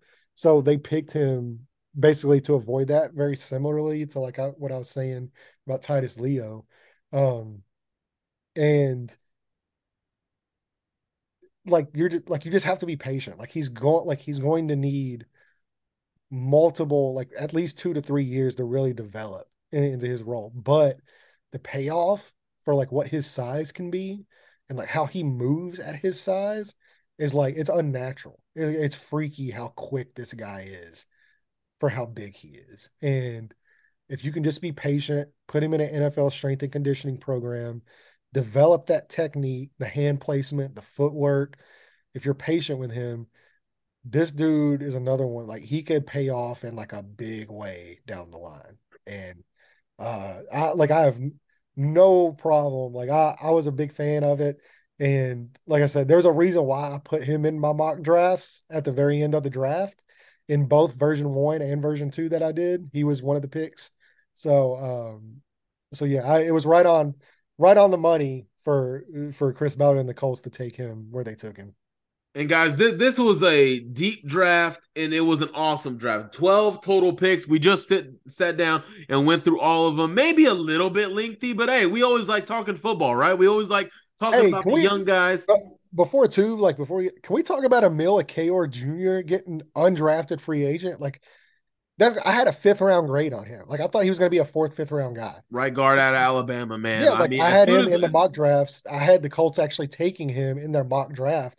I believe in round five, if I'm not mistaken. I'd have to go look.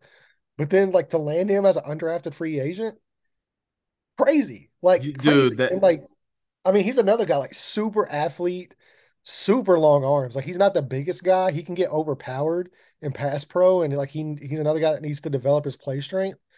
But, like, he's got really long arms. And what I love about him, whenever you have smaller guys, so he's like six two, six like right around six two, six three ish range. So he's a little bit smaller, but he has really long arms. And I love guys like that because they have natural leverage because mm-hmm. of their size, but then they have the long arms to really like utilize that leverage. And he's a guy super athletic. He fits perfectly in like a zone blocking scheme to like where he can pull, he can get to the second level. Like he's an all first team SEC guard at Alabama, and he went undrafted. He went So- undrafted. So yeah, like that's crazy. That guy sh- for sure should have been drafted, and he was a guy that like even going like in the fourth round, like he was like on my list of like guys the Colts could target in the fourth round, then in the fifth round, then in the sixth round. I was like, man, Ekiyor is still there. Like he would be a great pick. Yeah. Seventh round. Then the draft ended. I'm like, man, I really would have liked him to get Ekiyor, but like I, get- I get it. And then the notification popped up. It's like he's signing with the Colts, and like another indie dude too. So he's a Yeah. local local guy. Um, so he gets to stay home, which is always really great for a guy's development. Um, Uh-huh. you know, and especially too, like whenever you're talking about local, like Julius Brents, Ekiyor, like those type of guys, like there's always that extra motivation too, because you know, like you've got family in the stands, you've got friends in the stands, you're from the city. So you want to put on like what's that song I put on for my city? Like you want to put on for your city. So there's always that little extra motivation with guys like that that I love. And uh for the Colts to land him, like it's just it just capped off to me what was just like a phenomenal draft. Like I was such a big fan of everything they did. And then the undrafted free agent moves too. Like there's a couple guys in there um that, that I think have a really strong, really strong chance to make this roster. Yeah, and there's gonna be there's gonna be open spots, right? There's gonna be open spots, you, uh, especially when you didn't bring in a whole lot through free agency. Some nice bets, you know, Samson Ebukam, Isaiah McKenzie, brought in uh Pharaoh Brown. early, too. It's Yeah, still so yeah, so and and that's perfectly fine. I I don't mind it. I prefer it. You know, you're in a resetting mode. You're, you know, this is gonna be an evaluation year. But if this young core can team up with the vets on this team and they can win and develop, man, that just makes it so much better. That just makes it cherry on top. So whatever we're gonna get this season, we don't know yet, but man, I am excited to get to training camp and see all of these guys up close and personal, especially the corners. Julius Brent banging with Michael Pittman Jr., Darius Rush banging with Alec Pierce on the outside. Jaylon Jones, you know, can he see some reps at safety? You know, maybe, maybe not. How are they going to utilize Rodney Thomas? He played like four different positions at Yale, and I think he's capable of doing it as well in the NFL. And There's he's the so many things I, I He's the GOAT. want to see. Thomas, Rodney Thomas is the GOAT because he landed Yes. Anthony Richardson. Like uh, if he if he doesn't misjudge that ball for Houston and they don't catch that touchdown and win the ball game, Yes. Colts don't have Anthony Richardson. So shout out. Like and I know it's like weird for a negative play to be talked about, but like, bro, shout out Rodney Thomas. Like, Yeah. he Colts the, the the future. Like the and, and, and it's it, it's a win-win because first off you got us anthony richardson secondly you showed that you can be in position to make plays and Oh, you yeah. can get better at that timing jump so he hey he already had four interceptions he didn't need five right yeah, he was he was great last year. Yeah, so that that he was probably my favorite pick from last year's draft. Again, there's so much with this defense that I'm excited now that Gus Bradley had a year to, you know, play with the toys, see what they can do. Now he's got young guys coming in, couple vets, you know, Samson Ebukam, EJ Speed returns. I'm Man, excited this- to see it. this, this attacking front too. Like this is probably the deepest this defensive line has been, like since Chris Ballard has been in, in Indianapolis. Like I'm super excited to watch this. Like Gus Bradley, like because he runs that like attack front with Nate Ollie, where these guys are just like boom. And like you you throw some Yeah. of these guys they got here in the draft in that mix as well, and then like you know Samson Ebukam as well, uh DeForest Buckner, Grover Stewart, another year with Kwity Paye and Dayo developing. Like Eric Johnson having a uh, going into his second year. yeah, so I mean, man, like this is just such a deep defensive line group, and like I like I think they have a chance to to do like really special things. Hey man, there's good. We we have about maybe three months to talk about what they can do. Trust me, there's gonna be a lot of open space and time. Hey, mini camp starts tomorrow. Rookie Hey, mini- camp starts tomorrow. Training camp is coming in July. Since you know they're gonna be able to start. Yeah, they're, they're OTAs are in June. Huh? OTAs start in June. Yes, OTAs mandatory uh mini camp June 13th through the 15th. I did put out a tweet Yeah, uh earlier today stuff. when we got the when we got the memo here. I need Let's to, I need to give and that a retweet real quick. Right. Let me uh go ahead and just go down this list here real quick. So uh, o- uh OTA off-season workouts, mandatory mini camp is going to or rookie mini camp starts tomorrow. uh May 5th through the 7th. Happy Cinco de Mayo, by the way. And then Hey, you got Revenge of the Fifth. right?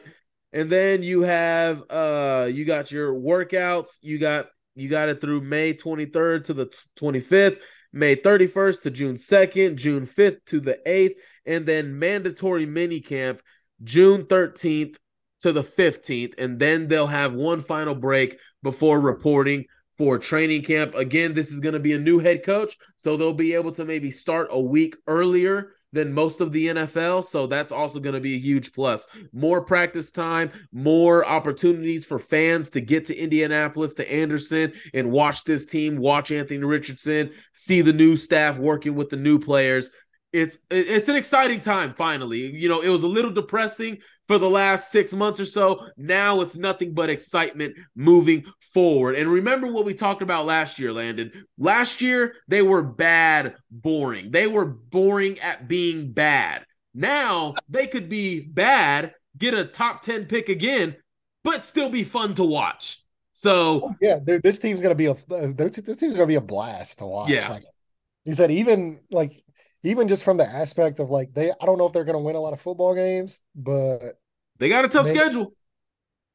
yeah, but I mean, man, this is gonna be a blast to watch these these guys develop and like, especially the new quarterback out there, bro. Like, Yes. woo, Hey, a- a- agree with me on this one, please. Week one, we need Anthony Richardson versus CJ Stroud. uh, Come on.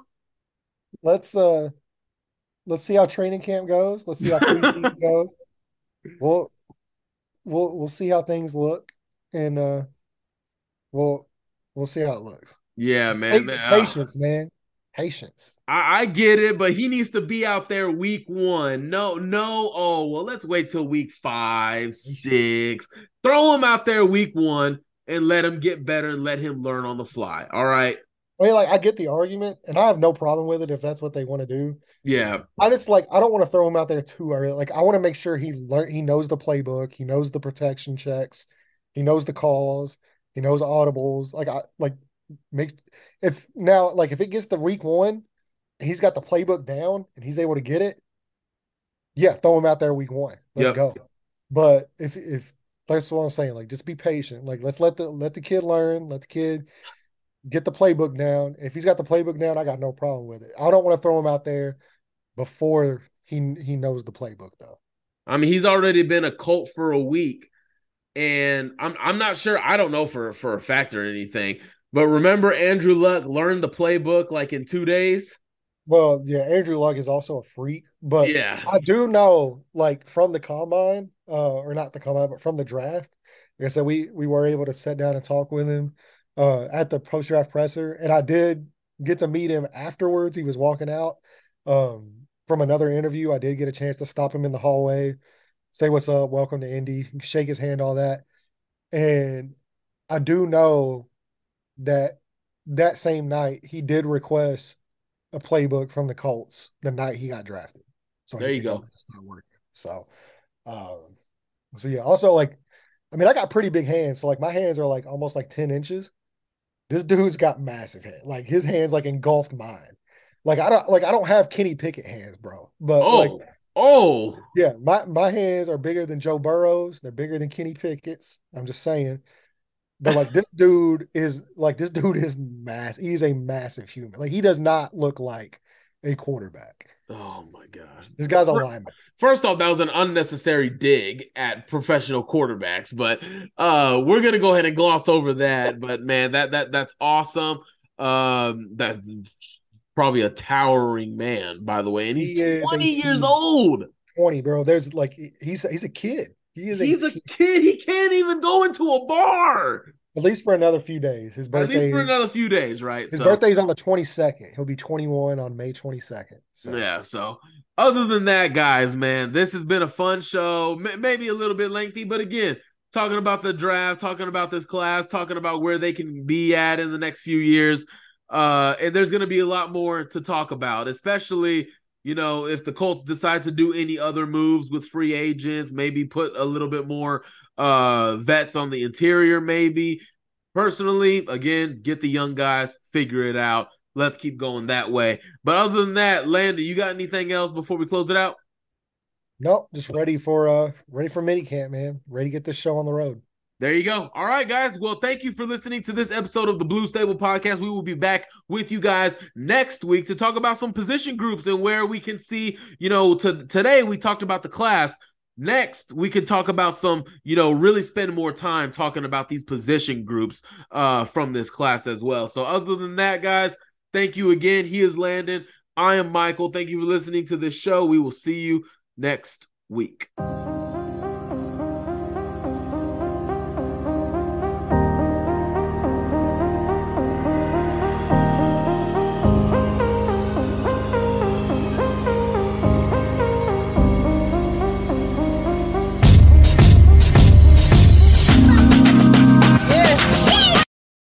Save big on your Memorial Day barbecue, all in the Kroger app. Get half gallons of delicious Kroger milk for 129 each, then get flavorful Tyson natural boneless chicken breasts for 249 a pound, all with your card and a digital coupon. Shop these deals at your local Kroger today or tap the screen now to download the Kroger app to save big today. Kroger, fresh for everyone. Prices and product availability subject to change. Restrictions apply. See site for details.